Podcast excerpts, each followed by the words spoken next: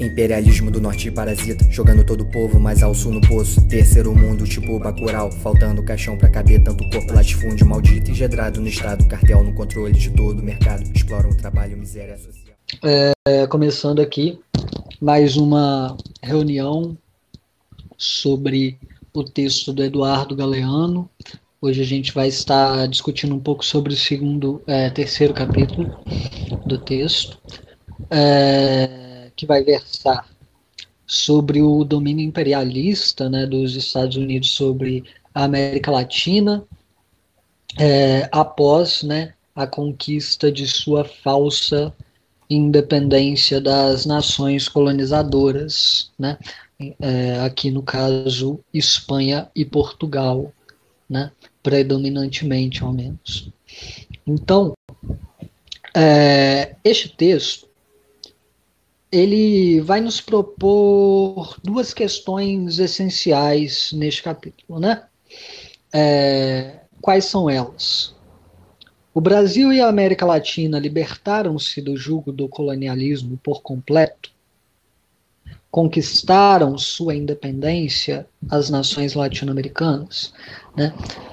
Então, essas são questões que são propostas nesse texto e que elas não são propostas em relação à virada do século XIX para o XX.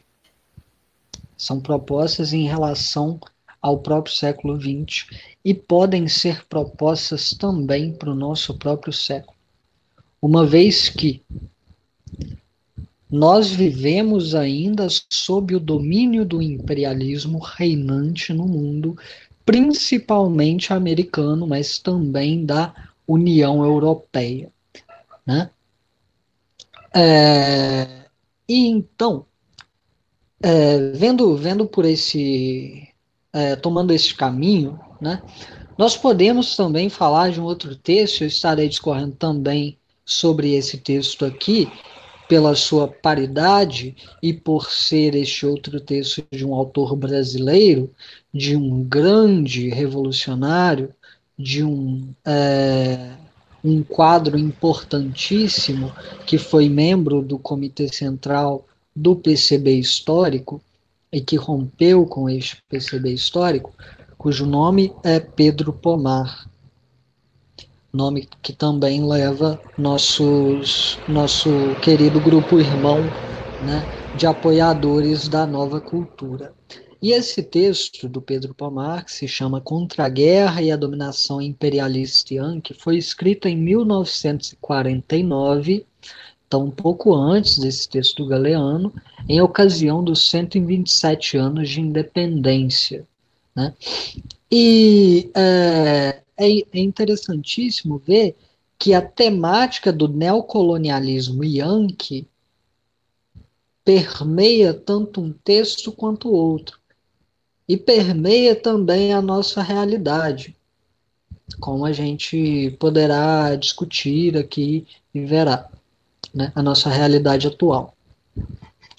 Então, é, o Pedro Palmar ele vai destacar que o imperialismo ele começa né, é, a dominar as ex-colônias, né, tornando-as em semicolônias nos fins do século XIX, né, com a ascensão da Inglaterra enquanto potência imperialista.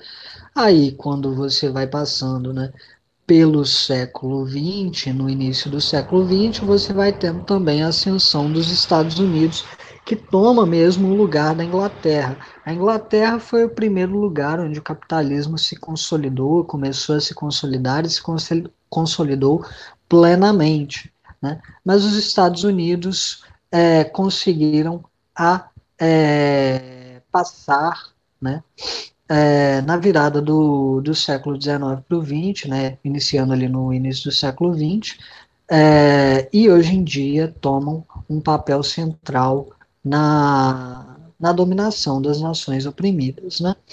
É, então, torna-se, tornam-se essas nações semicolônias, né? É, e, portanto, né, a ideia de que nós conquistamos concretamente a nossa independência, tendo em conta a ação política econômica destas nações imperialistas em nossas nações subordinadas, é, nas nações dos povos oprimidos, né, essa independência não foi realmente conquistada em sua concretude. Então, Pedro Pomar ele vai dizer, e eu cito aqui diretamente, habitamos um país territorialmente muito grande, somamos 50 milhões de seres humanos, isso na época, de diversas raças, melting pot, inteligente e laborioso, mas que vive numa miséria espantosa a despeito das imensas riquezas naturais e dos recursos que a Terra oferece. Né?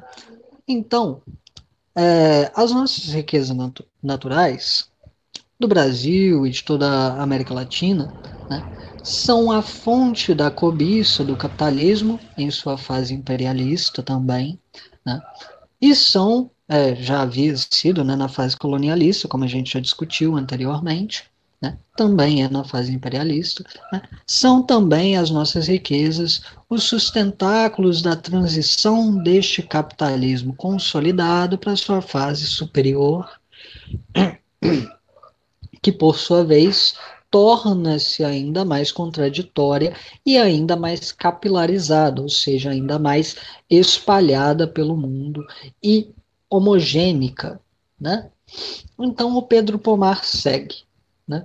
Segundo a Standard Oil, temos 6% das reservas mundiais de petróleo sem exploração. Montanhas de ferro esplêndido à flor da terra em bilhões de toneladas, das quais são forjadas apenas 350 mil num alto forno ameaçado pelos apetites dos trustes mundiais do aço. Níquel, urânio, areias mono, monazíticas, quedas d'água, borracha e todos os materiais essenciais existem para a construção de enorme parque industrial. Mas não fabricamos máquinas e dependemos do mercado e monopólios dos Estados Unidos que propagam e esperam convencer-nos, através de seus agentes, que temos um destino agrícola. Então, levando isso em consideração, a gente tem que perceber que, com todos os materiais para que nos desenvolvamos economicamente, nós continuamos dependentes e exportadores de primários, que nossa agricultura permanece também subordinada, né? que os nossos camponeses são duplamente subjugados pelo capitalismo mundial, que dirige é, a necessidade da produção, né, mas pelo semifeudalismo regional da região da América Latina né, continental, né, é, onde reina reinam né, estas formas pré-capitalistas de exploração no campo, né, que são é, óbvias, uma vez que você olha para o campo, né, e exemplos não faltam, né? É, o maior deles, né? os maiores deles, sendo é, o caso dos meieiros, dos terceiros, dos rendeiros, dos trabalhadores por dívida, né? É, e que, que sofrem esse jugo das formas pré-capitalistas de exploração. Né? E tendo-se em conta isso, não há nenhuma fuga deste, dessa situação senão pela via revolucionária. Pois, como ambos os autores irão colocar, né, o próprio Estado, né, o Estado é, politicamente, juridicamente organizado das nações latino-americanas, né, estes estados estão, em sua maioria, subordinados né, aos ditames do imperialismo, os governantes que são colocados né, dentro da, é, da mistificante né, é, farsa democrática, né, é, estes governantes que são postos à frente como, como democratas, né, que são postos à frente como legítimos governantes dos interesses nacionais, né, eles, na verdade, são apenas aqueles que, por um motivo ou outro, são aceitos ou não por Washington. Né? Porque se Washington diz que não, acontece o que aconteceu com Dilma Rousseff. Né? Então, é, essa democracia farsesca que nós temos, né? o domínio imperialista, é, os próprios beneficiários diretos dessa exploração imperialista frente ao povo, né? e também os nossos queridos, queridíssimos fariseus de esquerda democrática, né? É, são todos elementos né, que mantêm o povo incapaz de realmente declarar sua independência mediante a via revolucionária. Né? Do povo afirmar as suas características nacionais e desenvolver, mediante medidas populares, o bom uso da riqueza que temos em nossas nações, porque temos. Né? A, a, a contradição ela se afirma exatamente no fato de que nós temos isso, o Galeano fala no texto de forma muito mais bonita, mas nós temos a coisa necessária, mas nós vendemos ela porque achamos que não temos o que é realmente necessário. Então a gente vende o que a gente poderia utilizar para comprar coisa que a gente poderia produzir. Correto? Então, novamente citando o Pomar, é, esse texto dele, inclusive, eu recomendo que todos leiam, um texto maravilhoso. Né? É, a prova de que não progredimos está no aprofundamento da contradição entre o atraso de nossa infraestrutura e o avanço das forças produtivas do mundo inteiro. Então, na passagem para o imperialismo, a coisa não, não fica mais bonita, ela simplesmente se agudiza mais ainda, torna-se ainda mais sangrenta. Continua Pedro Pomar. Ínfima minoria de latifundiários e grandes capitalistas explora e acumula o trabalho de nosso povo, condenando-o à miséria, à ignorância, ao desemprego e ao paulatino aniquilamento físico. Esta ordem é literalmente genocida, né? porque, como Galeano vai colocar em certa parte deste texto, logo no começo, de fato é, existiam, e com toda certeza ainda existem, por baixo dos panos, é, missões para esterilizar mulheres na Amazônia, né? vindas dos Estados Unidos dos Estados Unidos diretamente. Né?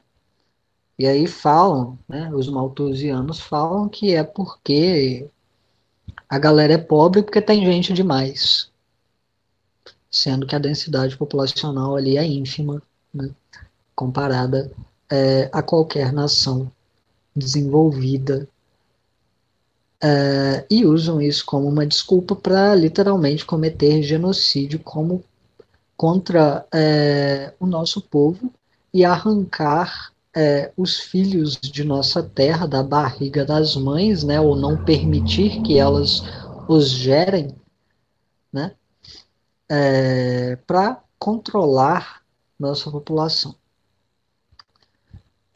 então, sem o desenvolvimento industrial, com a subordinação né, ao monopólio comercial imperialista, que é apenas uma continuação, né, um desenvolvimento ainda mais genocida, é, maior criador de disparidades do que aquele que era o colonialista, né, os povos latino-americanos eles vão se ver na posição de párias, né, e é, a, a, a forma né, em que somos colocados nessa posição materialmente e as justificativas ideológicas que são dadas para isso, né, fazem parecer que esta posição é eterna. Né? Mas ainda assim esses povos lutam, né? Eles se rebelam de uma forma ou de outra, né? E às vezes é melhor, às vezes é pior, às vezes é, o povo se rebela contra, contra a instituição democrática, né? e os comunistas, infelizmente, não percebem ou não analisam corretamente esta, é, esta rebelião né, contra as instituições democráticas falsas né, que temos em nossa nação. E, infelizmente, é, defendem a continuidade de um processo que o próprio povo já rejeitou e que não representa ganho nenhum para os comunistas, né, e para o povo, obviamente, né, é, mas o povo se rebela. É, o caso, porém, né, é que o povo, para lutar efetivamente, né, é, tem que estar organizado. E para se organizar, o povo precisa de um partido né, que reúna em si o destacamento de vanguarda do povo, né, que oriente esse povo mediante as suas próprias reivindicações, mediante a expansão plenamente revolucionária dessas reivindicações que o povo já tem. Né? Não se trata de ensinar o povo, mas de aprender com o povo como radicalizar o povo. Né? E com o povo. A gente tem que sempre fazer as coisas com o povo. E, é, levando-se em consideração a nossa posição atual de submissão nos Estados Unidos, bem exemplificada pela deposição de Dilma Rousseff, bem exemplificada pelas ações de Bolsonaro, Mourão e toda a camarilha de imbecis que estão por aí é, a lascar com a nossa nação, né, bem exemplificados, por exemplo, né, na fala de, de Bolsonaro para um, é, um dirigente dos Estados Unidos, uma pessoa importante, é, na qual ele é, afirma com todas as letras o seu anseio de explorar a Amazônia em conjunto né, com os americanos, né, exemplificado de diversas, de, de diversas formas através dos anos também no governo Lula Dilma. Né, é, essa nossa subordinação ela é atualíssima. Né? Essa nossa falta de independência, ela nunca deixou de existir. E por isso é necessário que discutamos e tenhamos em mente sempre a sua realidade, a sua atualidade e o plano histórico também no qual ela se fundou. Por isso esse texto de Galeano é tão importante, né? porque ele nos demonstra esse plano histórico ele nos traz a visão de que, enquanto não superarmos plenamente os aspectos essenciais desta dominação, não seremos independentes, né? E nos traz ainda a visão concreta de como esta dependência se dá. Né? Então, Galeano ele tem uma grande preocupação com se utilizar né, é, da maior quantidade de dados ali para nos demonstrar isso. Eu é, recomendarei aqui também a vocês é, dois outros textos para que vocês é, possam né, ter uma visão mais atual sobre este problema, para além desse, dos textos do Galeano e do é, do Pedro Pomar, que eu também citei aqui, né? É, os textos estão no site da Nova Cultura, né? É, no blog. A Doutrina Monroe no século XXI, Conjuntura da América Latina, um ótimo texto para se compreender né, a, a eleição de Trump e como isso, como isso afeta né, o mundo, né, como os Estados Unidos é, no caso a América Latina, né, como os Estados Unidos continuam com seu plano de dominação completa da América Latina de qualquer forma, né, independente de quem está de fato sentando na, na cadeirinha lá na, na Casa Branca, né, e o outro texto é Estados Unidos da América, a disputa pela infraestrutura na América Latina, que também está no site da Nova Cultura. Recomendo que vocês leiam esse, esse texto também, porque ele traz alguns dados, traz informações é, necessárias para se discutir também a posição da América Latina é, em relação aos Estados Unidos da América é, atualmente. É, encerro aqui a introdução. Quem quiser falar, pode falar. Primeiramente, boa noite, né? É, eu queria fazer um comentário sobre essa questão da produção nacional que o Marconi falou. porque não só é, vendemos o que poderíamos precisar é, para comprar o que poderíamos produzir, como também, como também exportamos matéria-prima para que elas sejam processadas em outros países e nós compramos essa mesma esse produto processado que a gente poderia ter processado aqui de volta por um preço muito maior do que a gente gastaria se nós produzíssemos aqui. Exemplo disso é o próprio, petró próprio petróleo. É, a gente produz o petróleo aqui, manda lá para fora, o petróleo é refinado e a gente compra de volta muito mais caro. Entendeu? Isso também com a laranja, por exemplo, que a laranja da nosso país é um dos maiores exportadores de laranja. E a gente manda a nossa laranja para fora, essa laranja faz suco com essa laranja e a laranja volta para o Brasil em forma de suco e a gente compra muito mais caro também. Além de que é, a exportação de matéria-prima ela é feita de uma forma em que os, os melhores produtos nacionais, assim, por exemplo, o café é um, um ótimo exemplo disso, é, as melhores safras de café, o melhor café, ele é exportado para fora e o que a gente fica aqui é um café que foi rejeitado ou um café ruim mesmo, tá ligado? Então, além de tudo, tem uma, uma desvalorização até para com o próprio povo é, por deixar um produto tão de baixa qualidade com a gente. Encerro minha fala. É, eu não tinha preparado fala nenhuma, mas como o Tico falando sobre imperialismo, eu gostaria de falar sobre a respeito de outro livro, na verdade, que é do Lenin, que é Democracia e Luta de Classe, que se interliga essa, esses conceitos que ele trabalha dentro do livro com o que a gente está vendo dessa do imperialismo é, difundido aqui na América Latina em outros lugares do mundo pelos países é, imperialistas. É, conceitos que ele trabalha, como, por, como a democracia em si, que está no título, é, liberdade e igualdade para os povos, e são conceitos em abstrato, sempre, não em sua materialidade. São sempre conceitos que são difundidos é, dentro da, da, cultura desse povo é, para passar essa, essa, falsa imagem de que o povo tem essa liberdade, tem poder né, de, de escolha, de voto dentro da sua república, tem poder é, em suas mãos.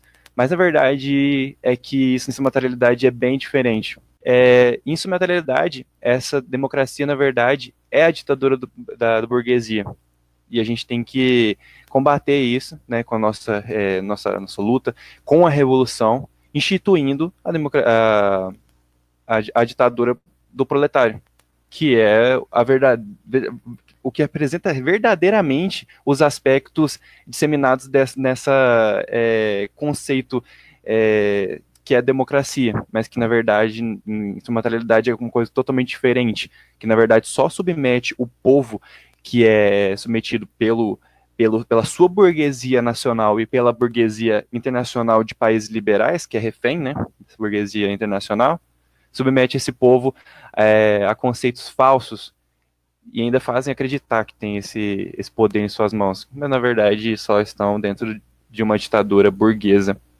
que os expropria dentro do seu trabalho diário. É só isso que eu queria falar.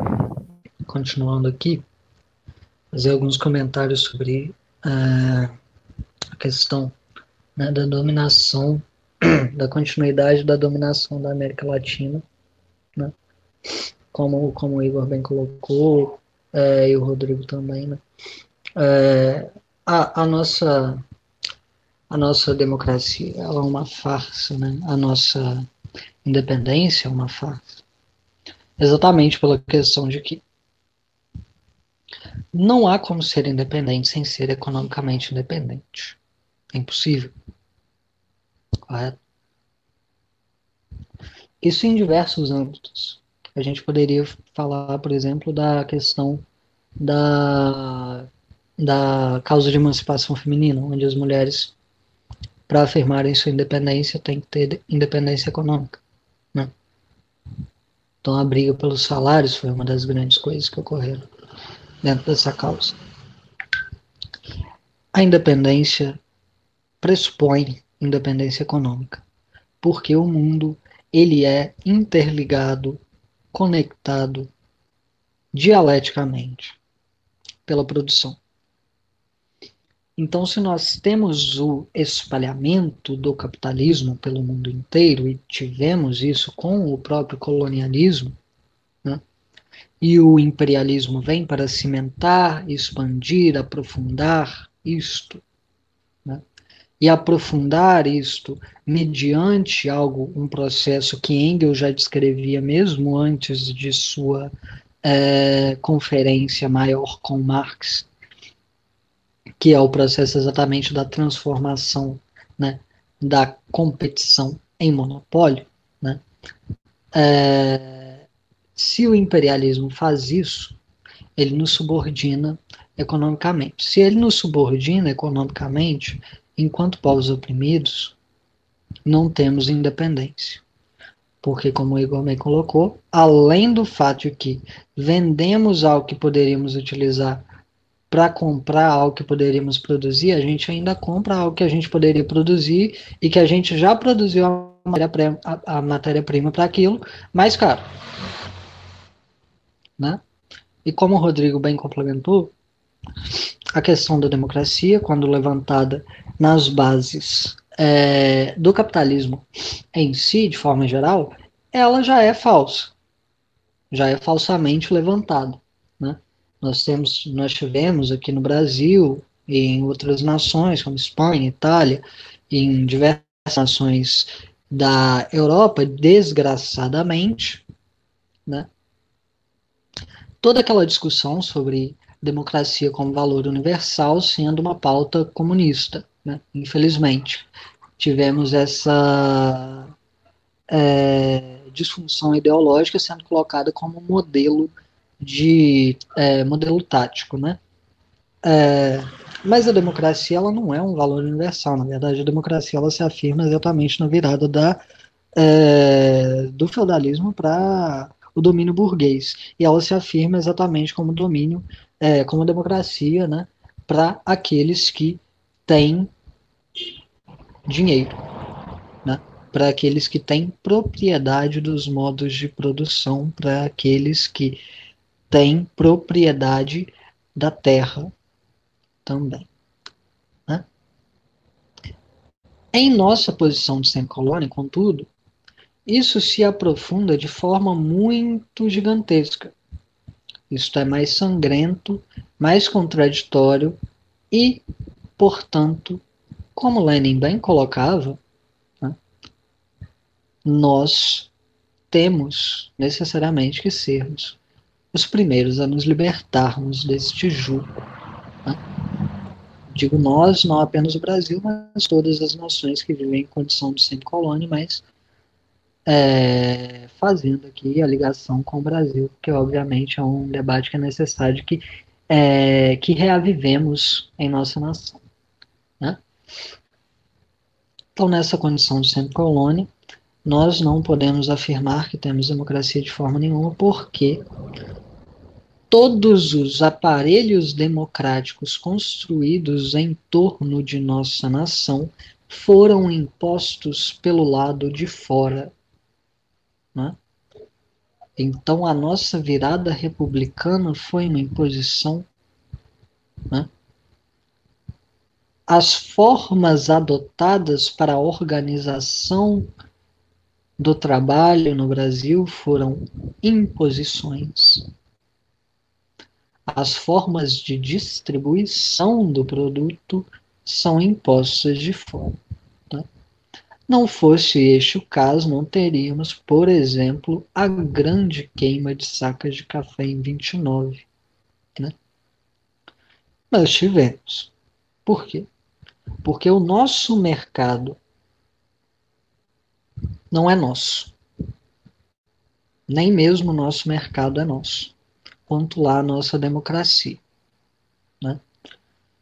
Então eu sempre digo, né, se o faxineiro da embaixada americana chega para o Bolsonaro e fala que ele tem que fazer uma coisa, ele vai fazer. Né? A diferença entre Bolsonaro, Lula, Dilma e, sei lá, Getúlio Vargas, né, entre Lula, Dilma, Getúlio Vargas e o Bolsonaro é só que ao invés do faxineiro tinha que ser o eletricista, né? Não faz tanto, não faz tanta diferença assim. Né? E hoje, olhando para os dias atuais e olhando para a nossa situação atual, né? É, de grandes contradições sendo afirmadas exatamente pelo, pelo, pela pandemia né, que nos achaca, né, é, nós vemos como as contradições do império dessangram tanto mais o nosso povo aqui. Né, ferem tanto mais o nosso povo aqui.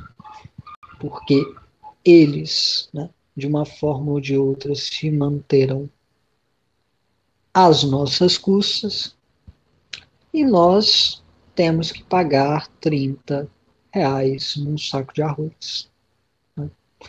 É, não, não há como nós, nós deixarmos de afirmar neste momento a necessidade de uma consciência nacional, de um nacionalismo popular né, para que lutemos contra é, a influência norte-americana, principalmente, né, mas de todas as nações imperialistas em geral. É, a gente vê as ações dos Estados Unidos e de outras nações imperialistas também ao redor do mundo, né? Então a gente viu isso muito palpavelmente, por exemplo, na guerra do Iraque, eu gosto desse exemplo porque a Halliburton, e espero que eu não esteja me enganando com o nome da empresa aqui, mas a Halliburton é uma empresa de exploração de petróleo.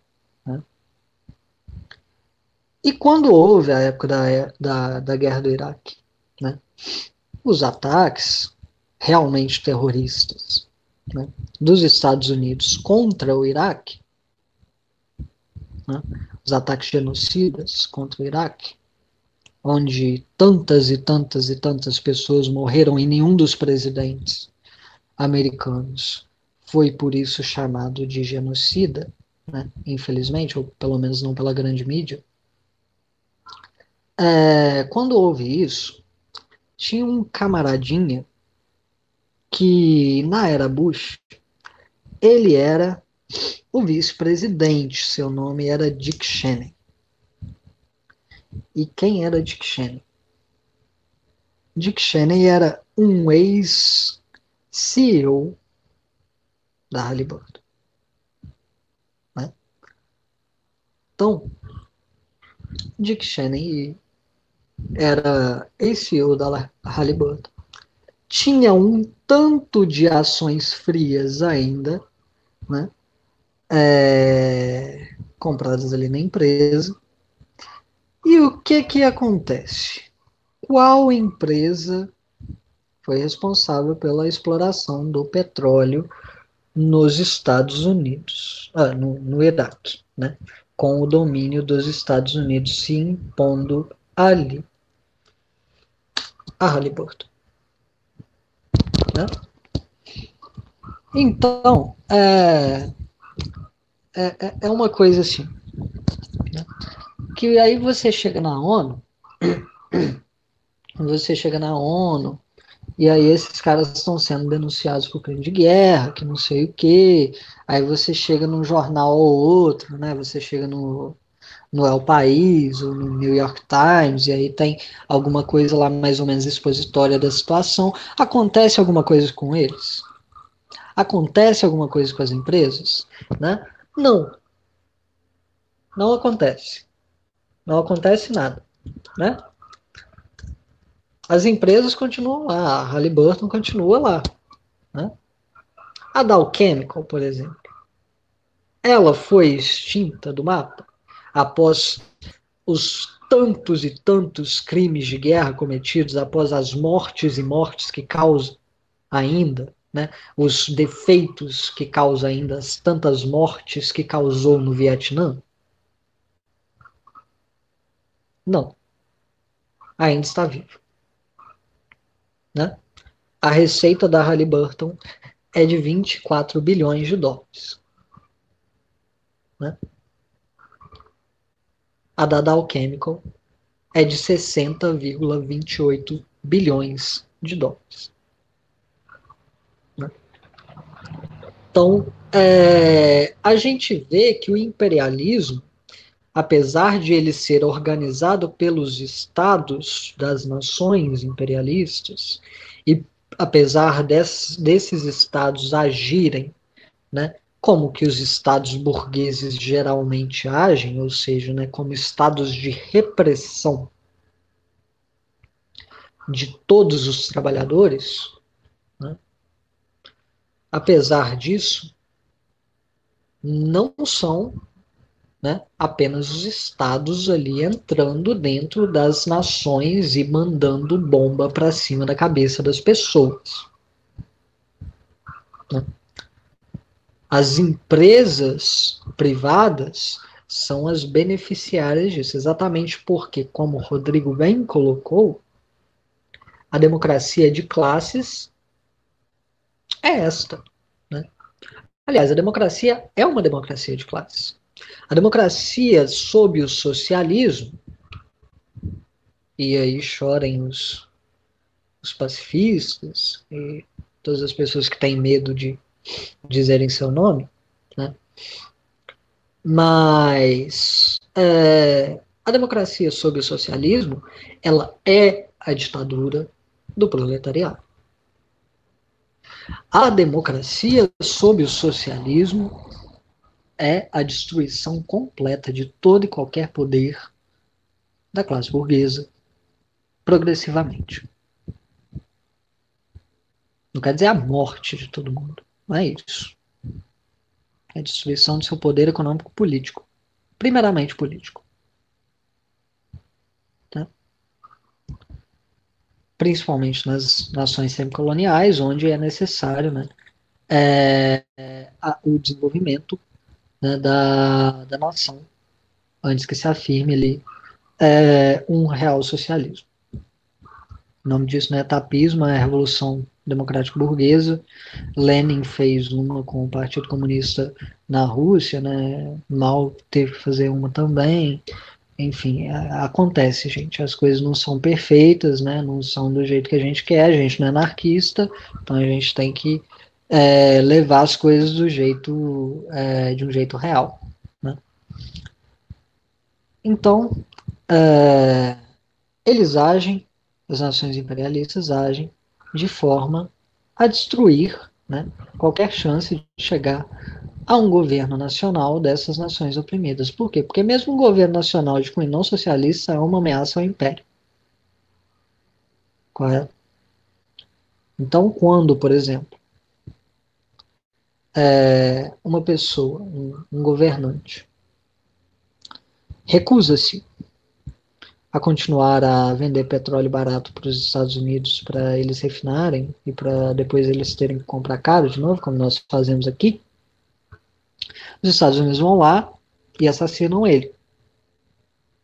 E aí, se o povo for defender, o povo vai, aparece na rua, não, pelo amor de Deus, vocês estão matando aqui meu líder, assassinam o povo. Né? Depois que mata, sei lá, 100 mil, aí o povo vai, fica meio, né? Não vai também querer se matar, né? Mas é exatamente por isso que a necessidade de um líder realmente socialista se afirma. Porque um líder realmente socialista vai organizar o povo para ele poder defender a nação. Caso da Coreia popular, por exemplo. Né?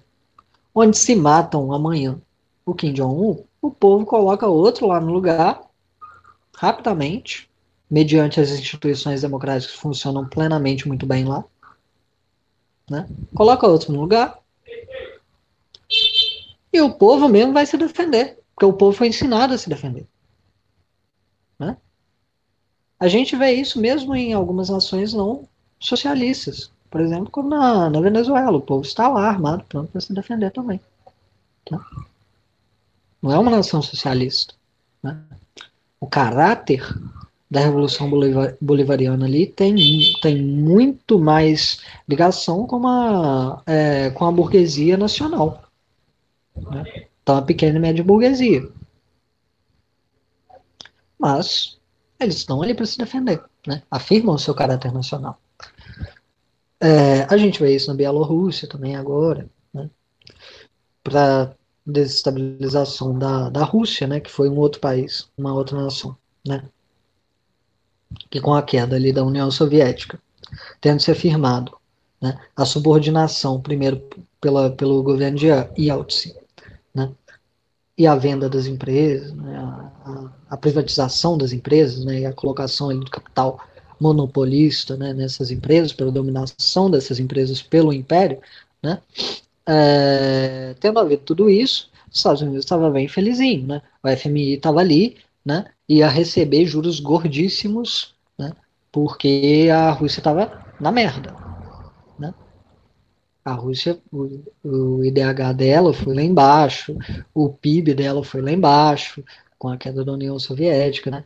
E agora, como tem um governo nacionalista, que não é socialista, mas é nacionalista, do Vladimir Putin, os caras querem desestabilizar de qualquer forma possível. Então vão, é, transformam a Ucrânia num, numa nação com governo neonazista, escancaradamente neonazista, querem destruir a Bielorrússia, né? É, tentam se aproximar ali de todas as nações do oeste europeu, que eram as nações que tinham maior ligação com a Rússia. Né? O imperialismo age dessa forma.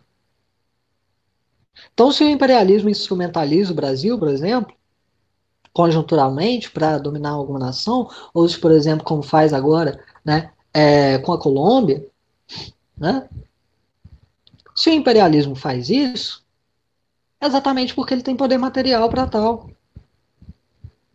Né? A desestabilização dessas nações, da democracia dessas nações, da, da, do poder popular dentro dessas nações, de qualquer resquício de ideologia popular dentro dessas nações é muito importante para o imperialismo numa fase, por exemplo, de fascistização é, de todos os estados que está ocorrendo. Né? Então, quando a gente tem os liberais dizendo, por exemplo, né, que o liberalismo é, ele não tem ligação nenhuma com o fascismo, eles falam, não, isso aí, essa pica não é minha. Eles estão mentindo. Eles estão mentindo. Porque o liberalismo foi o que propôs o fascismo. Os processos de privatização ocorreram primeiro nas nações fascistas. Ocorreram primeiro sob Mussolini. O conceito nem existia. E foi passar a existir por causa de Mussolini. Quando eles falam que não tem ligação nenhuma com o fascismo, eles estão mentindo. Por quê? Porque o processo de fascistização dos estados que está ocorrendo agora, como já ocorreu na Ucrânia, está sendo costeado pelo liberalismo. Liberalismo reinante nas nações imperialistas. O processo de fascistização da Ucrânia não se iniciou com Trump. Se iniciou antes. E quem que era presidente antes? Né? O nosso querido progressista é, e não sei mais o que, é, paz e amor, Barack Obama, que também bombardeou a Líbia, né, como se fosse ali uma colônia de formigas, né? Como se fosse uma criança pisando em cima de um formigueiro. Então a gente tem que estar sempre atento aos processos violentos genocidas que o imperialismo, que o liberalismo, de forma geral, sempre promoveram dentro das colônias e semicolônias. E temos que estar atentos para nos defender destes processos, agora, mediante a organização do povo, e depois, né, mediante a continuidade dessa organização, mediante uma revolução cultural de cunho nacionalista.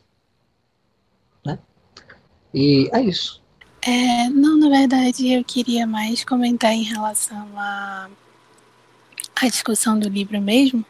É, eu não sei se vai acabar alguma coisa aqui que eu falar vai acabar se repetindo do que falaram antes, mas é, um, por conta dessa, depois né, dessa contextualização que o Galeano faz é, em relação à invasão do que antes, do que antes ainda não, não era América, chegando aqui a gente vê hoje e acompanha ao longo dos anos do que, que é a realidade da América Latina, né? os seus problemas nacionais, a sua, as suas explorações econômicas que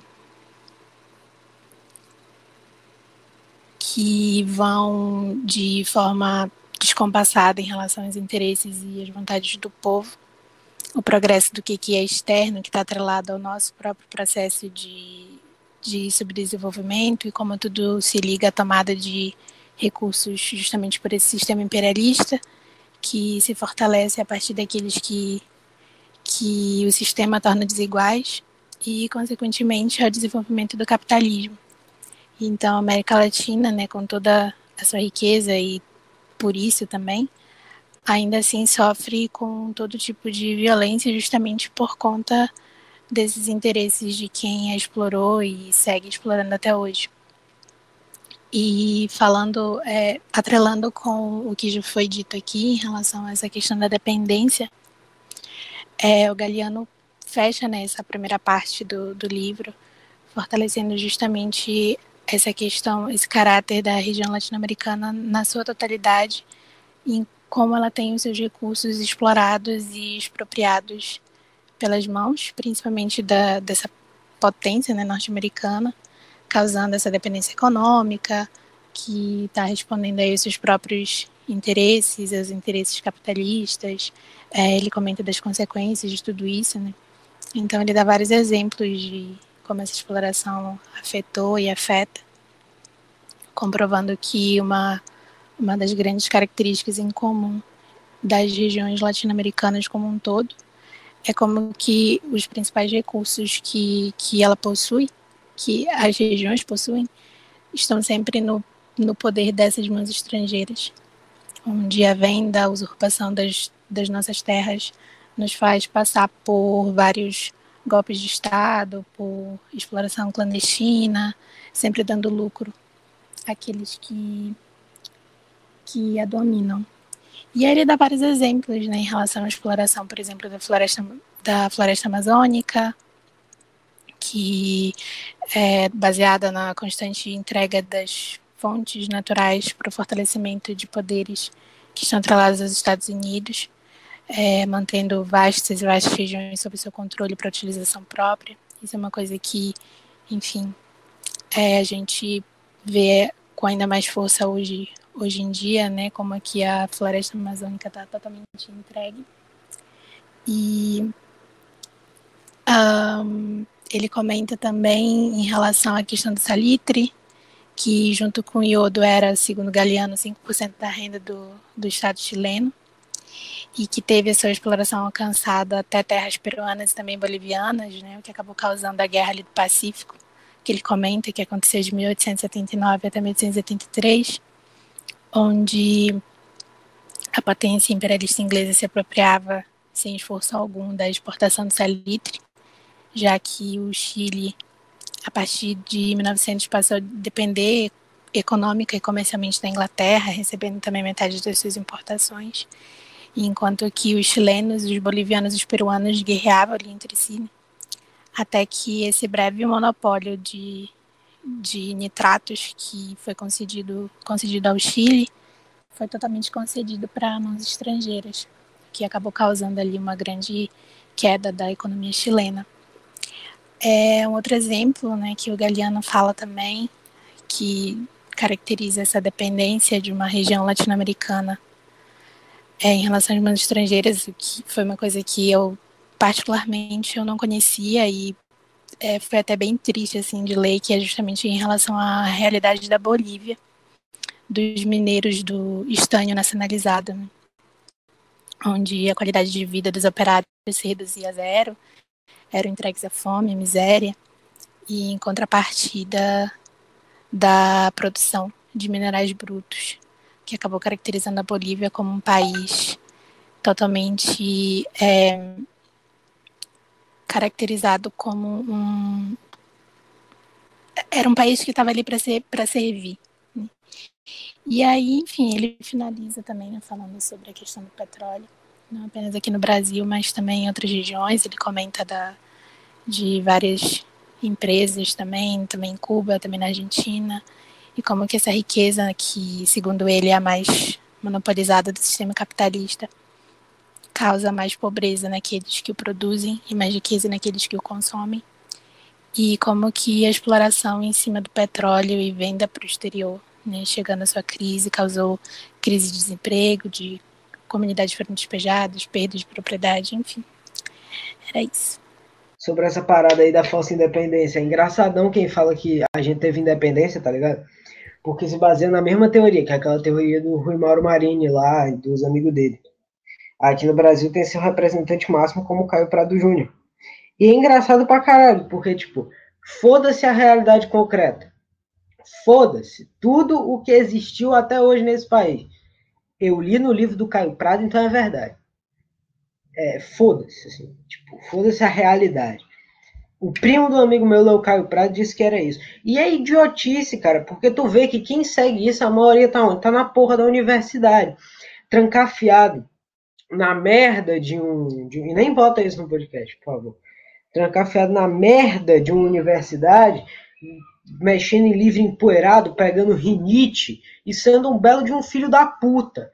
É, negando a realidade material do nosso povo. E aí, por isso que nasce esse tipo de merda, igual o Humberto do Saia da Matrix, que soltou na alta que a gente tem que combater a religião popular. É um pessoal que passa o dia inteiro na porra da universidade, não dá dois, dois dedos para fora, e acha que tudo que tá lá dentro é verdade. Tá ligado? E eles analisam a realidade a partir do muro da universidade. Como se alguma porra de bom saísse daquela merda. É isso aí, boa noite, primeiramente. É, então, fazer, fazer alguns breves comentários aqui também. É, voltando na, no que a, a Morgana havia brilhantemente falado, te amo, Morgana. É, que uma, uma questão que, que, que me, sempre me chama muita atenção quando a gente vai falar de, de América Latina é a questão da condição dos trabalhadores. Né? Porque quando a gente pega, é, e eu não, infelizmente, não consegui ouvir tudo que o Vitor havia dito, porque eu caí, mas vou fingir que ouvi tudo e trazer uma preocupação que ele também sempre traz, é, é a condição dos trabalhadores. Né? Então, vamos falar primeiro do proletariado. Né? Vamos falar primeiro do proletariado. O proletariado brasileiro, no momento atual é, em que vivemos, ele vive, em sua grande parte, grande parte, grandíssima parte, sob condições que são análogas às condições que vivia, vivia o proletariado inglês na época de implantação e consolidação do capitalismo. Literalmente por Kifos. Entendeu? Literalmente. Lugares sem saneamento básico. Esse proletariado é concentrado nas favelas, nos bairros gentrificados em geral. Né? Então, este proletariado vive sob essas condições desumanas, essas condições que não condizem com o ideal de sociedade o qual é colocado à frente pelo liberalismo, né?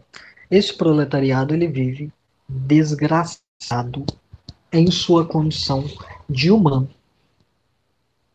Né? São colocados em uma posição muitas vezes subhumana.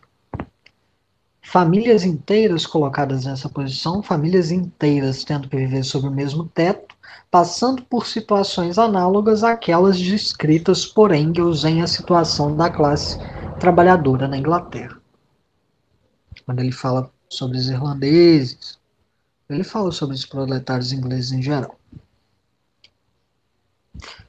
Então, este proletariado, ele vive desta forma. Né?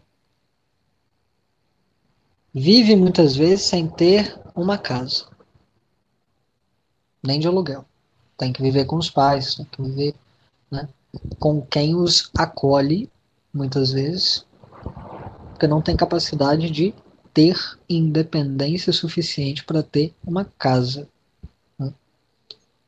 E aí se criam é,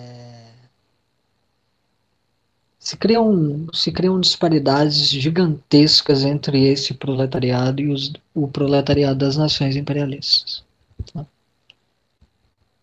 Da mesma forma, quando nós olhamos a formação deste proletariado no Brasil, a gente vai ver que este proletariado ele foi formado de forma muito desajustada. Né? A gente vai ver que esse proletariado ele foi formado é, mediante uma industrialização incompleta, completa, assim, é, industrialização praticamente inexistente, né? com o fim da escravidão ali sendo é, é, dando dando um impulso né para primeiro primeiro processo ali que poderia ser de, êxodo rural e tudo mais dos trabalhadores que antes eram escravizados né é, indo para a cidade não encontrando lugar nenhum para que para que pudessem trabalhar né? É, e com, com é, esses proletariados, à medida que uma parte industrialização foi começando a existir, sendo coloca colocados também em situações né, é, até muito piores do que já vivemos hoje ainda, né, nas, nas, nas cidades maiores, né, nos centros urbanos. Quando nós olhamos também para esse processo de proletarização, nós percebemos que ele no Brasil nunca foi completo. Né? Porque nós percebemos que não foram todos que foram para a cidade e a proletarização, né, a, é, o desenvolvimento né, das relações capitalistas no campo em relação aos trabalhadores também não foi completo. Né? Esse desenvolvimento ele exatamente pela questão das cidades não servirem como ponto de tensão, né? ou seja, de não ser desenvolvido nas cidades tecnologia suficiente para que o campo se modernizasse e, portanto, desenvolvesse seus aspectos econômicos e sociais, de forma geral, né? É, o campo não, não teve né, um desenvolvimento das relações capitalistas é, de, forma, de forma completa, e quando teve foi unilateral. Né? pela sua grande parte.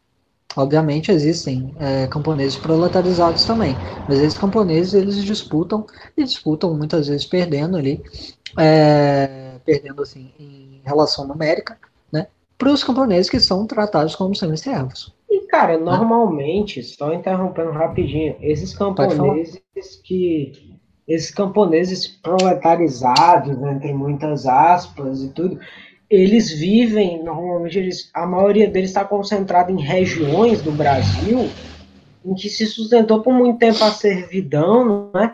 E que se sustentaram graças à exploração de outras regiões, assim. Então, tipo, é bem complicado. Sim, sim. É, é, é, é, geograficamente delimitado de forma muito rigorosa isso. Sim, é porque, tipo assim, é muito fácil a gente olhar, sei lá, para o desenvolvimento de que tem o campo no sul e não olhar para uma cidade do interior de Minas, não olhar para uma cidade do interior do Nordeste.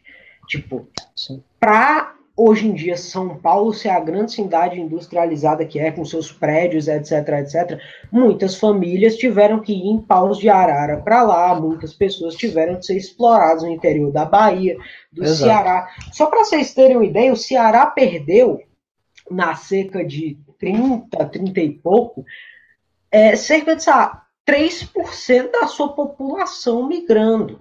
Assim. Exato. É ridículo esse tipo de coisa. Tem um, na época era a escola naturalista, eu acho, de romances, e tem um romance do Rodolfo Teófilo, chama Seca no, Seca no Ceará, alguma coisa assim, em que ele relata exatamente o que acontecia na época. Famílias precisando fazer autofagia para poder viver, gente. Então é muito fácil a gente olhar, nossa, São Paulo tem prédios tão bonitos, nossa, é, que cidade linda essa aqui construída e tal. quando a gente não olha as famílias que morriam naquela época, as famílias que tiveram de fome no latifúndio. Para uma coisa existir, precisou existir a outra. Mas esse era exatamente esse ponto que eu disse quando eu que, eu que eu ia afirmar quando eu disse que eu ia fingir que eu ouvi tudo que você disse, porque é exatamente nesse sentido que é, que eu falava sobre essa questão, né? Como você bem colocou, a proletarização, mesmo no campo, ela tem delimitação geográfica muito é, estrita, né? para é, grande parte das regiões e para as regiões que mais produzem, né, é, em grande parte, essas relações não foram plenamente desenvolvidas e em muitas delas nem um pouquinho. Né. A gente tem aqui, por exemplo, no, aqui mesmo na minha região, né, a gente tem relações semifeudais de é, trabalho para o norte de Minas, né, chegando ali para a fronteira com o Nordeste, muito mais, né? A gente vê isso de forma bem pronunciada. E, como você brilhantemente colocou, a questão é exatamente que as relações desenvolvidas na cidade, por serem relações desenvolvidas sob a condição de semicolônia, elas não desenvolveram também as relações capitalistas do campo, como foi o caso dos Estados Unidos, por exemplo onde as relações capitalistas da cidade forçaram as relações capitalistas do campo. Aqui não. Aqui aconteceu exatamente o contrário. As relações capitalistas desenvolvidas na cidade, mediante a proletarização, desenvolveram a semi-servidão no campo, aumentaram a semi-servidão quantitativamente, modificaram é, qualitativamente, ao ponto de que, hoje em dia, quando a gente tem, porque quando a gente pega uma jornada de trabalho, quando a gente pega um, uma é, uma qualidade da produção qualquer que seja, a gente não analisa isso em relação de ah, é um pouquinho melhor do que antes. Não, a gente analisa isso em relação ao contexto geral da coisa. Né? Então, dentro do contexto geral da coisa, os, os camponeses não proletarizados, que vivem sob relações, relações é, pré-capitalistas, eles hoje em dia são muito mais explorados e explorados de forma muito mais sanguinolenta do que antes. Né? Então, a nossa condição de semi-servidão, é, de, de semi-colônia, como o Galeano coloca também nesse texto, é, nesse mesmo livro, mas em, em outra parte dele, né? É, quando, quando nós temos é, essa relação de semi-colônia, a única coisa que se desenvolve, na verdade, é exatamente a continuidade da nossa servidão. É exatamente o desenvolvimento da desigualdade. Né? Ele fala isso de, com todas as letras. Né? O desenvolvimento na América Latina só significa desenvolvimento da desigualdade. Pode falar, Vitor. Cara, assim, quando você falou da. Porra, tô quase me esquecendo. Eu vou, vou pegar o gancho de novo, porque eu tava pensando aqui. Cara, é porque, tipo, é, quando a gente fala de. de você falou da relação dos Estados Unidos, pronto.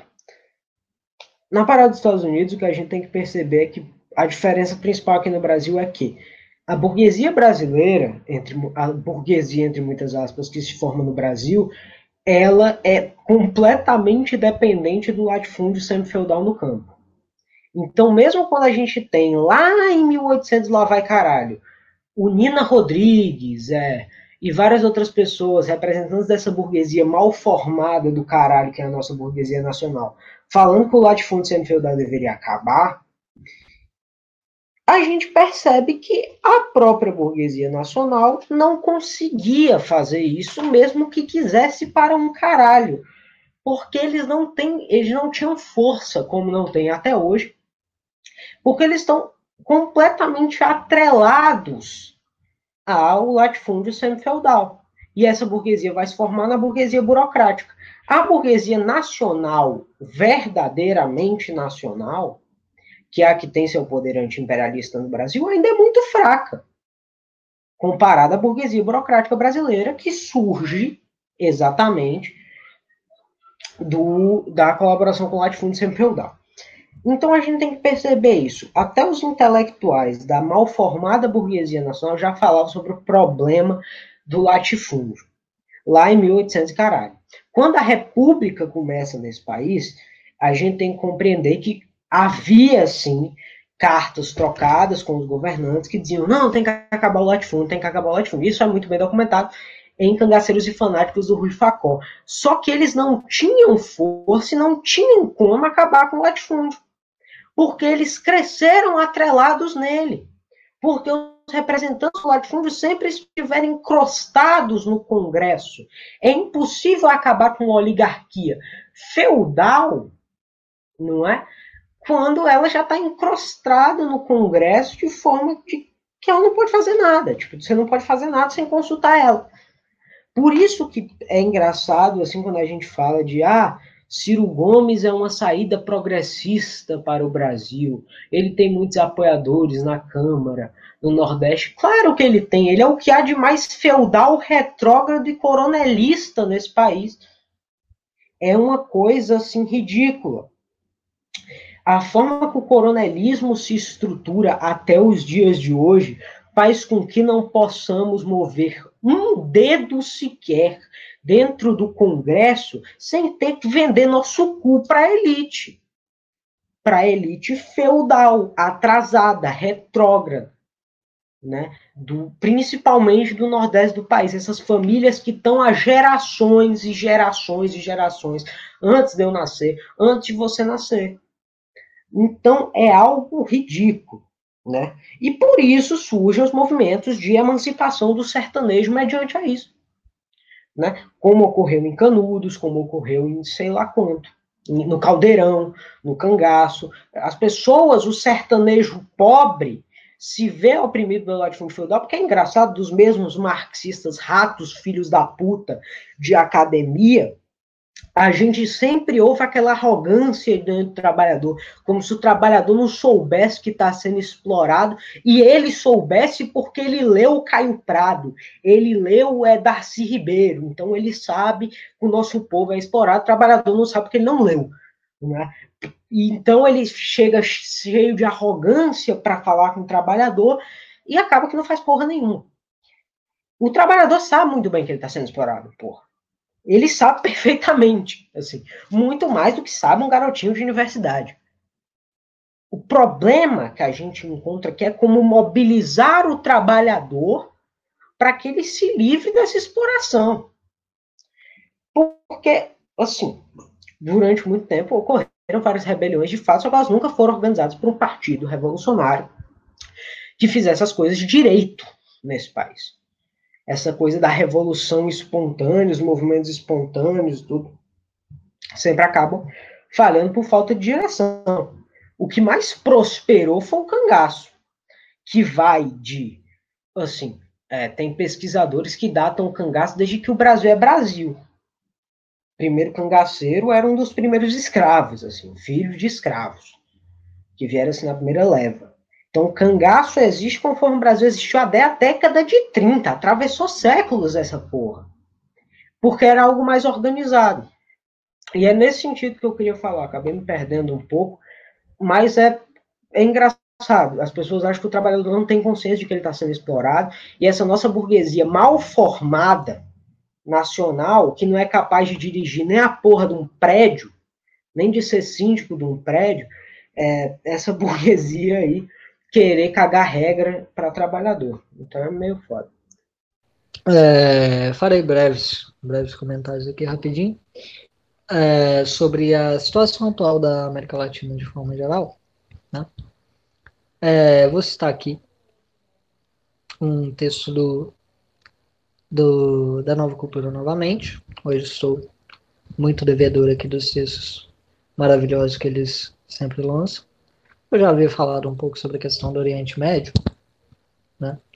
É, então eu vou pular aqui para a parte onde fala sobre a questão da América Latina. Né? Texto é A Nova Roupa do Império, se eu já não tiver falado mal. É, então, eles vão dizer né, nessa, nessa parte. Mas a mão do Império é extensa, enquanto se movia. Aliás, deixa eu olhar o nome do autor para eu lhe dar o crédito. Pedro Mário. É, mas a mão do, do império é extensa, enquanto se movia pelo Oriente Médio e África, ele também fazia uma campanha de pressão máxima contra a Venezuela, que inclui a expansão de sanções, ameaças de bloqueio naval, reforço na presença de navios aeronaves na região, e mais recentemente a acusação de narcoterrorismo contra Maduro, bem como o anúncio de uma recompensa de 15 milhões de dólares para, por sua cabeça. Esse texto é de 2017, né? Então isso já aconteceu há algum tempo. Não se trata só de um imperador senil, mas da insanidade de todo o império que acostumou-se a tratar a carnificina dos povos como um efeito colateral para a manutenção do modo de vida americano a seu povo, destinado à sua posição por Deus.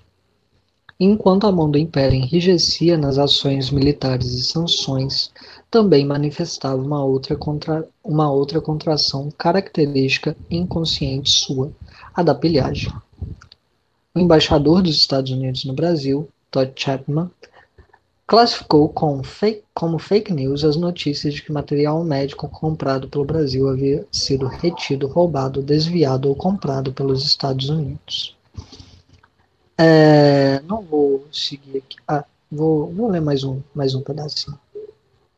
Eu sei que há muita fake news por aí de pessoas dizendo que isso está acontecendo, mas já investigamos e não está, afirmou a despeito de nosso ministro de Saúde, Luiz Henrique Mandetta, ter declarado, esse texto não é de 2017, então, que compras de equipamento de proteção individual junto à China não haviam sido concluídas após os Estados Unidos comprarem e transportarem com 23 aviões cargueiros material. A Casa Civil da Bahia também tinha acusado os Estados Unidos de terem unilateralmente cancelado a compra de respiradores feitos por estados do Nordeste com a China. O fornecedor chinês não teria conseguido embarcar de Miami, onde fez uma escala. Também fizeram acusações semelhantes aos governos da Alemanha e França. Agora olha o absurdo. Né? Quando a gente pega para olhar para as ações concretas do Império, a gente vê o absurdo sendo escancarado, né? A gente vê o absurdo sendo esfregado na nossa cara, né? E na cara de nossos representantes políticos, né? nossos assim, entre muitas aspas. E crime ocorre, nada acontece, feijoada, né? É literalmente absurdo que nós tenhamos é, a contratação, né, ou a, é, a, oferta de 15 milhões de dólares por, pela cabeça de um líder de Estado, né, de um chefe de Estado. É literalmente absurdo que nós tenhamos o roubo de mercadorias né, sendo feito à luz do dia por intermédio de qualquer artifício que for de uma nação que está necessitada de tais produtos. Tá? E isso é feito, né? Isso é feito com, com aval legal. E quando a legalidade é posta em questão, eles simplesmente vão esconder por baixo dos panos a ilegalidade que circunda. Né? É, então, como bem, como bem diz o texto, né, não se trata só de um império senil, mas da insanidade de todo o império que acostumou-se a tratar a carnificina dos povos como um efeito colateral. Né? Então, quando você tem a ameaça contra. Um chefe de Estado e contra o povo venezuelano, por exemplo, que ainda está ocorrendo, você tem essa sendo feita, reiterada, feita por em, em meios oficiais de comunicação, feita por é, dirigentes do Estado, líderes, de forma aberta, o que você tem é o império simplesmente pegando, batendo na mesa e dizendo assim: eu posso. Né? Agora, nós temos dentro disso duas opções. dentro da capacidade estatal. Não fala aqui em relação ao povo. Nós temos a opção de sermos cachorrinhos, né? Cachorrinhos de colo, que viram a barriga e falam assim, por favor, não me mate, né? Ou de nos levantarmos e combatermos. De falarmos, você não fará isso comigo porque eu não sou seu é, peão. Não estou aqui para ser utilizado como joguete. Em qual posição se posiciona o Brasil? Em qual posição se posiciona Venezuela? Esta é a grande questão. Quando a esquerda liberal, quando a direita dizem assim: nossa, mas o Maduro ele está cerceando liberdades individuais. Primeiramente, antes de tudo, a questão central é o que é uma liberdade individual? O que é uma liberdade individual? Existe liberdade individual? Se eu tenho a liberdade individual de socar a cara do meu amiguinho, ele tem a liberdade individual de socar a minha, a gente só vai ficar trocando soco. Liberdade é uma coisa coletiva. Liberdade é uma coisa coletiva. Ou todo mundo tem liberdade, ou ninguém tem. O imperialismo, o capitalismo, eles afirmam a liberdade individual exatamente porque a liberdade individual serve muito bem a eles. Né? A liberdade individual serve muito bem a eles. Porque aí você tem a, a individualíssima liberdade de explorar os trabalhadores. Né? Serve muito bem aos desígnios do capitalismo. Essa ideologia da liberdade individual. Então, primeiro a gente tem que pensar no que é uma liberdade individual. É uma coisa que não existe. Né? É uma teoria que dentro da, soci, é, dentro da sociedade, né, e dentro dos estudos sociológicos, se você é, fosse conduzir um estudo sociológico real é, e material e rigoroso da sociedade, você ia chegar à conclusão de que não existe liberdade individual. Não é individual, é coletivo. Né? Ou todo mundo pode ou ninguém pode. Agora, quando você olha para a questão de, tipo assim, ah, está cerceando as liberdades individuais. Que liberdades individuais ou mesmo coletivas que ele está cerceando? Né? Quais liberdades? Ah, está destruindo a democracia. Que democracia que ele está destruindo? Existia democracia na Venezuela antes? Não era uma nação controlada por oligarcas? Então, se você tem um processo de democratização do Estado mediante uma aliança com a burguesia nacional, ou seja, média e pequena burguesia, né? O que você tem ali é exatamente a afirmação da democracia. Aí falam que está destruindo a democracia. Está destruindo a democracia como? Se nem existia democracia. Qual democracia? A dos Estados Unidos?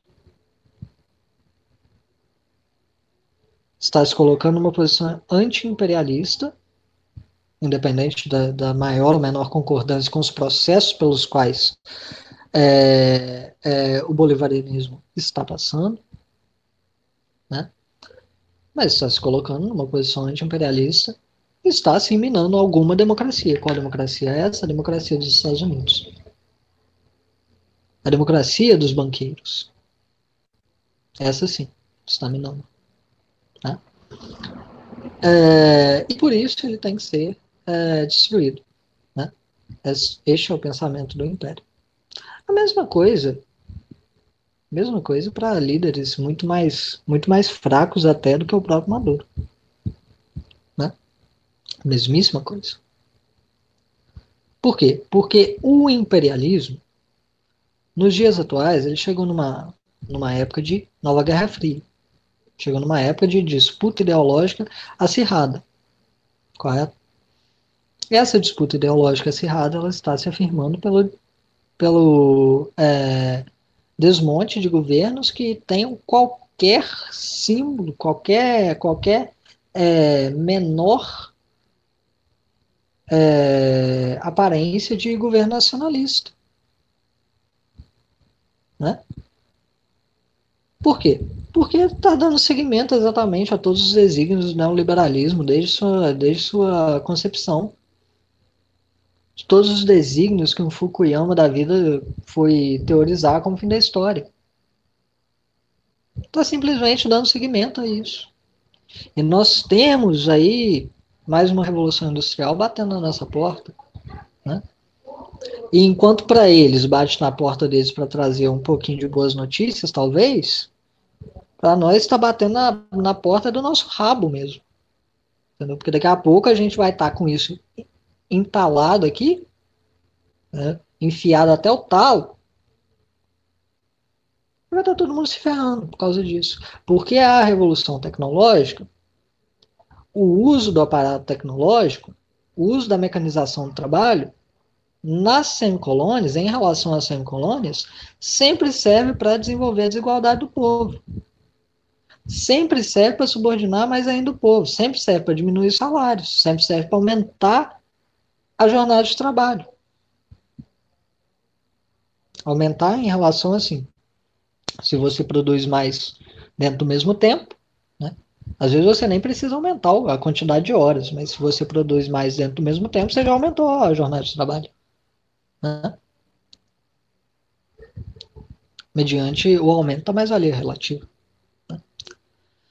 Então, sempre serve para isso. E é isso que está acontecendo. E é isso que eles estão reafirmando. E é por isso que é tão perigoso mesmo o Maduro, né? com todos os seus problemas. É por isso que era perigosa mesmo uma Dilma, por quê? Perdão, gente. Por quê? Porque uma Dilma, mesmo não sendo nada além de subordinada ao imperialismo, ainda uma governante esquerda dentro da América Latina. Isso sempre é o problema. De alguma forma ou de outra. Né? Então a posição ideológica está sendo afirmada a posição material está sendo reafirmada né, de forma cruel, de forma genocida, como sempre. Né, e está sendo afirmada agora também uma nova etapa é, de desenvolvimento das cadeias produtivas no mundo imperialista. Daqui a pouco a gente vai estar com isso aí bem visível. E aí, onde que a gente vai parar? a gente já sabe onde que a gente vai parar. Se a gente não se levantar.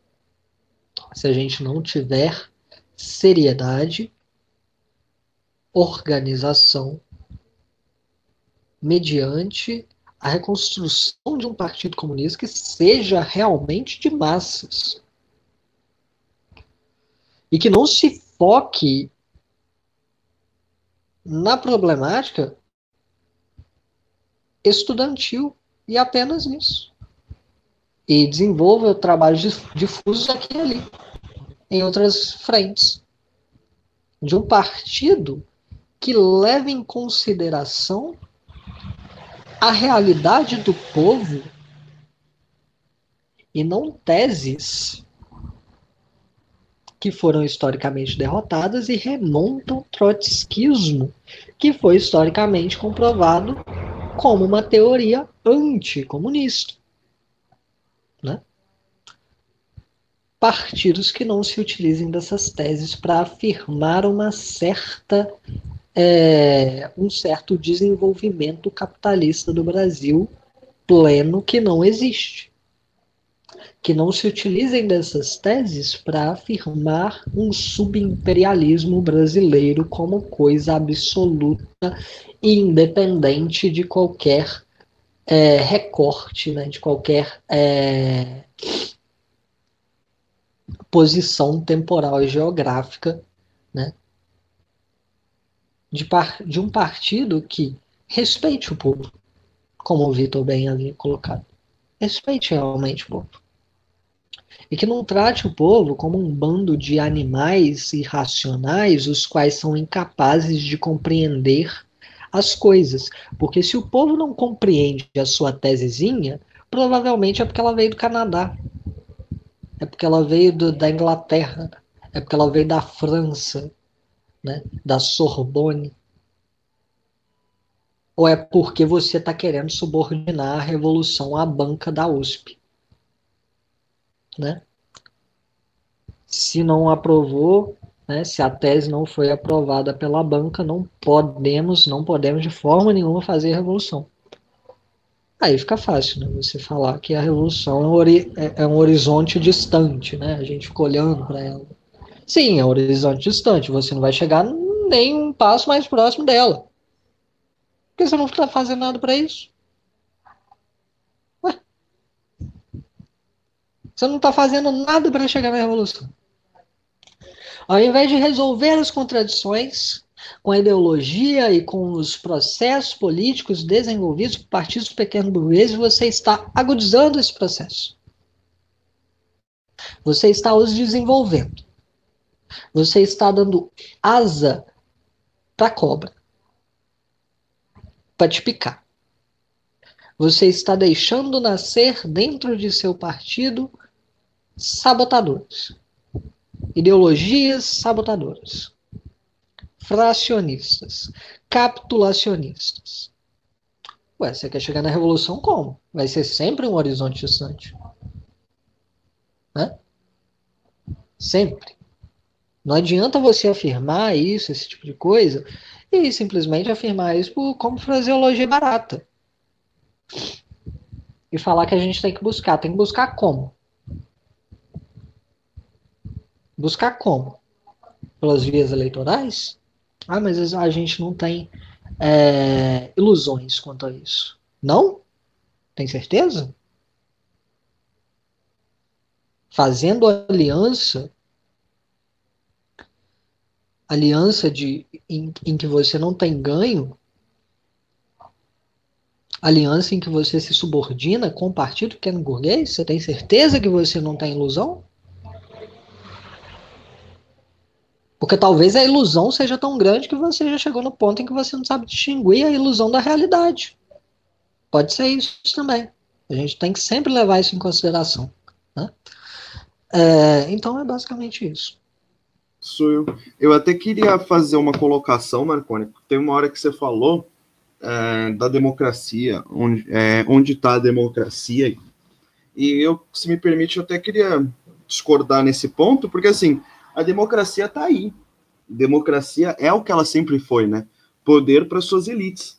A democracia, ela se disfarça de poder do povo, porém, na sua, desde a sua criação, lá na Grécia, né?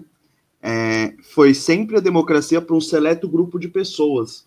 Logo, a democracia está aí. Democracia é uma farsa. Democracia é o que sempre foi: poder para suas elites, poder para um pequeno grupo que é designado é, por não designado no sentido de donos dos meios de produção e etc. E é colocado como os líderes dessa sociedade.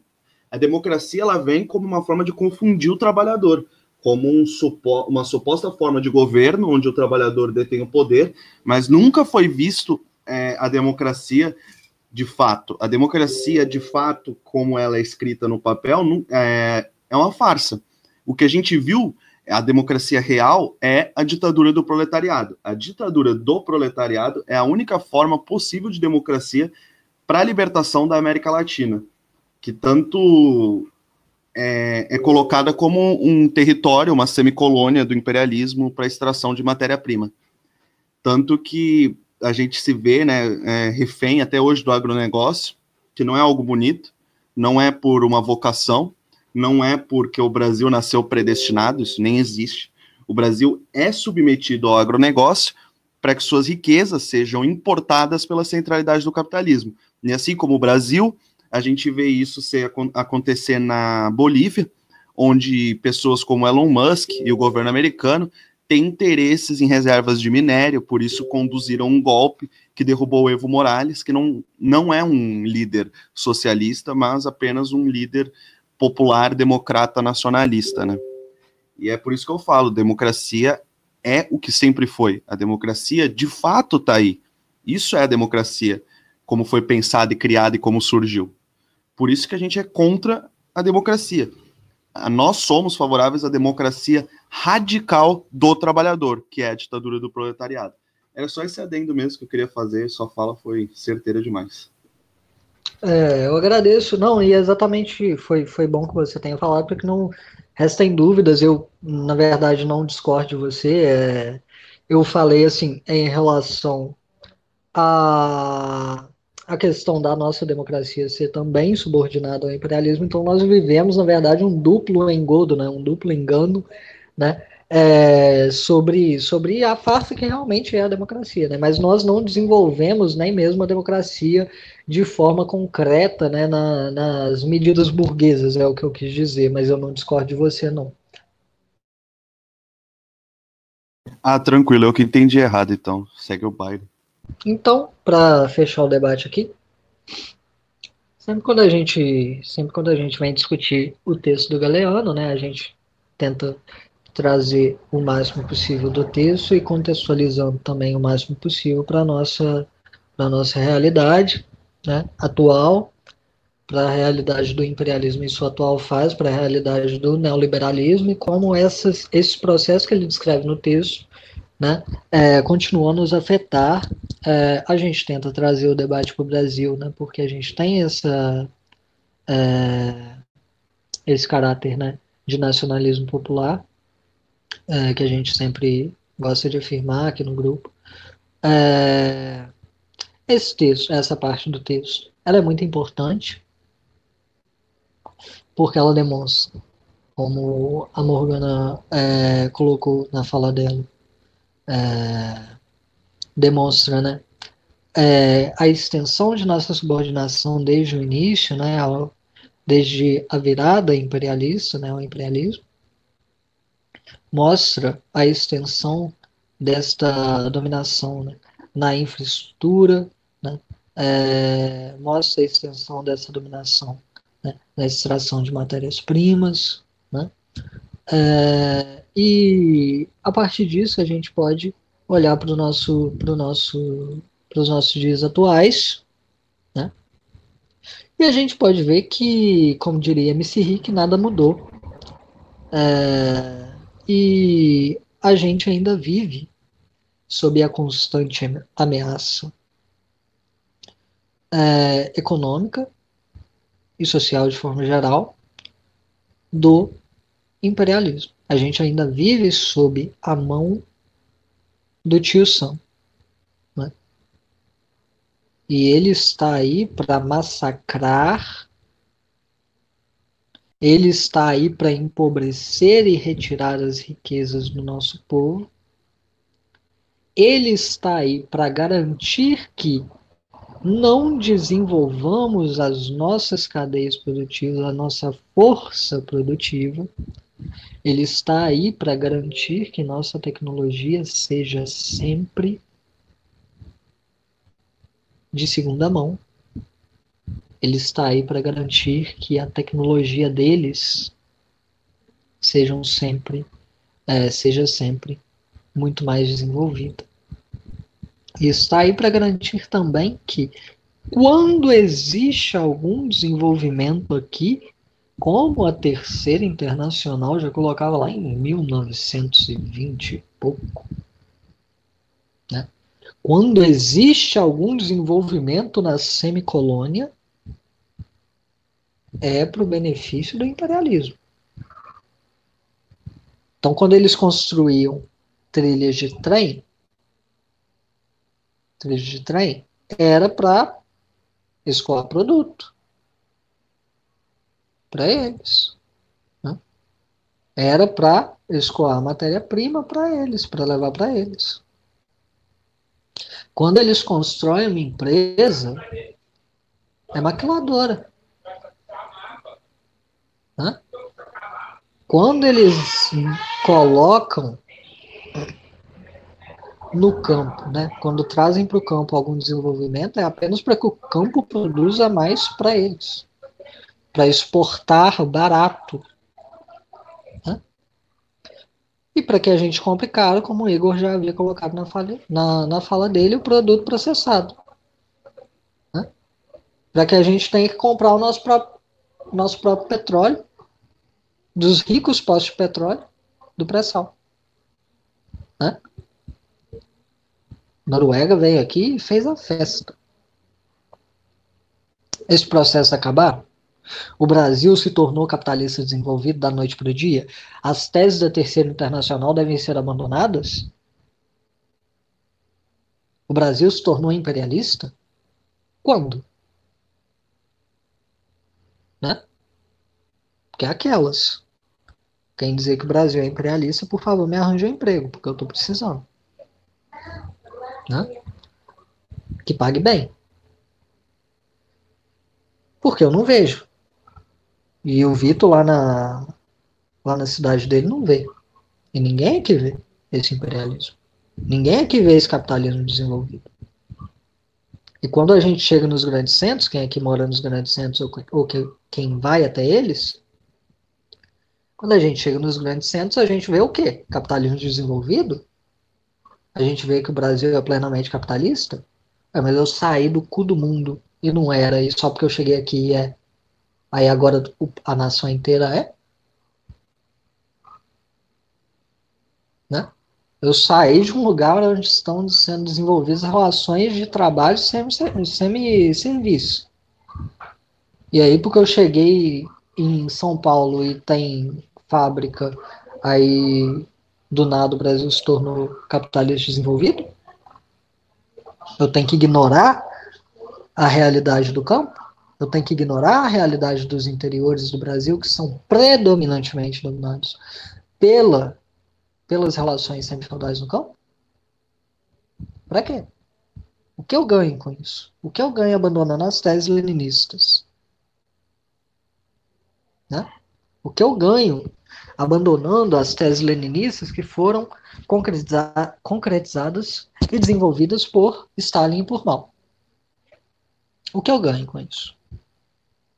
Eu ganho um bando de oportunistas. Né? Eu ganho um bando de oportunista querendo dizer, não, não você está certo, realmente, o Brasil é plenamente desenvolvido. E aí eles vão e se utilizam da minha é, da minha falta de capacidade para análise, para continuarem afirmando ali a sua a necessidade de se aliar à social-democracia, de se aliar à pequena burguesia. Né? A legitimidade deles está aí. Agora, o povo vai legitimar isso? Quando? Por quê? Por que o povo legitimaria algo que o fere? Por que o povo legitimaria algo que é dado para ele logo depois tomado, que são parcas, porcas, sem, sem a, é, a mínima capacidade de mudança estrutural, né? as reformas que são dadas ao povo. O que o reformismo faz e sempre fez, como Lenin colocava no seu texto Marxismo e Reformismo, é prejudicar grandemente o povo. na situação temporal, né? na relação temporal da coisa. As reformas, talvez em algum momento ou outro, devem ser, sim, defendidas. Agora, o reformismo, a plataforma reformista, o, essa tal dessa revolução como horizonte que nunca chega, isso aí não serve. Não serve para o povo. E o povo não vai legitimar. E é por isso que estes candidatos nem ganham tantos votos assim, mesmo dentro da farsa da farsa que é a nossa democracia. Mesmo dentro dessa, dessa dupla farsa em que vivemos. Eles não conseguem nem assim. Por quê? Porque o povo não vai legitimar isso. Né? Então a gente tem sempre que trazer, trazer para essa perspectiva atual, tem sempre que trazer para a perspectiva revolucionária as relações imperialistas, as relações é, que são ainda né, é, decorrentes da nossa posição de subordinação frente ao colonialismo, depois agora né, ao neocolonialismo. É, e a gente sempre tem que reafirmar a nossa defesa que é, é, é, é necessária a todo movimento comunista, né, da nova democracia, da subordinação de todos os processos aos trabalhadores, né, todos os processos revolucionários aos trabalhadores, os trabalhadores do campo aliados aos trabalhadores proletários. Né. A gente sempre tem que reafirmar isso. É, e este, esse, te, esse trecho do, do texto demonstra muito bem o porquê. Né? E o texto do, do Pedro Pomar, que eu citei anteriormente, novamente recomendo a leitura, é, lá no começo, na introdução, é também muito bom para que compreendamos isso. Né? É, agradeço é, a audiência, agradeço a todos que estão aqui presentes, todos que contribuíram, Todos é, tiveram contribuições brilhantes. Hoje eu estava, infelizmente, um pouco perdido por falta de tempo. Peço desculpas por isso. É, mas agradeço a todos. Meu boa noite para todos vocês e até a próxima.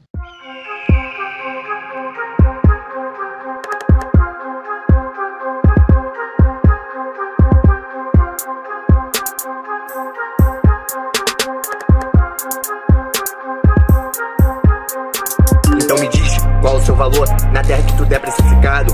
Mercantilizaram nosso corpo, aprisionaram nossa mente enquanto exploram nossa força de trabalho. Da miséria ao misério salário.